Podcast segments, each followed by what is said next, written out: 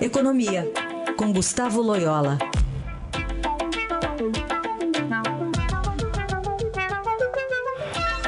E hoje sai a decisão do Copom sobre a taxa básica de juros. Loyola, bom dia e a expectativa? Bom dia, Raíssa. Expectativa hoje de derrubada aí de 100 pontos, né? Trazendo a taxa de juros aí de 10 e 25 eh, ao ano para 9,25. É, enfim, o Banco Central dará continuidade aí a, a, a, ao processo de queda de taxa de juros iniciados eh, no final do ano passado, né? E isso porque é, a situação de inflação está bastante tranquila, a inflação esse ano deve ficar abaixo da meta, o ano que vem provavelmente também, e, e atividade econômica muito fraca. Né? Então o Banco Central está numa, é, numa situação em que ele pode decidir sem muitos, sem muitos dilemas, né? derrubar os juros aí é, em 100 pontos percentuais, apesar da crise política, apesar das incertezas é, graves no campo fiscal, né? Mas a política monetária pode seguir aí.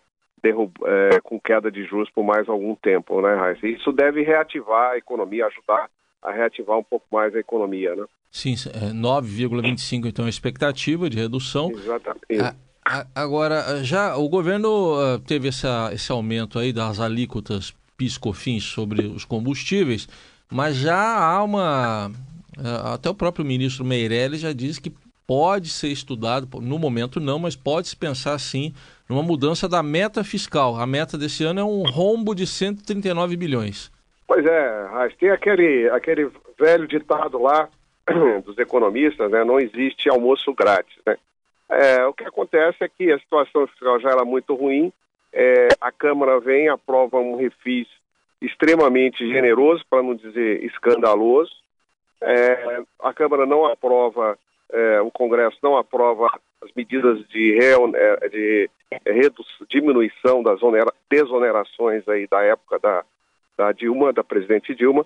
Enfim, não tem almoço grátis, tem, é, tem que atingir um, um determinado é, número de, em termos de déficit, tem que aumentar os impostos, que é uma medida extremamente negativa para a economia.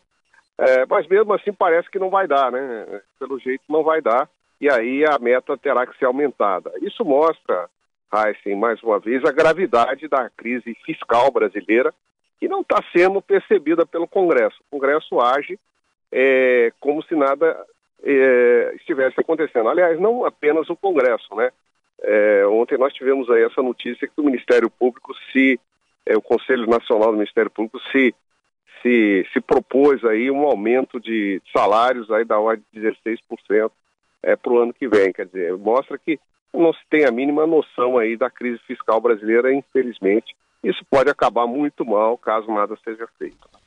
A análise da economia com o Gustavo Loyola, que volta segunda-feira ao Jornal Dourado. Obrigado. Até lá. Até lá, Breno.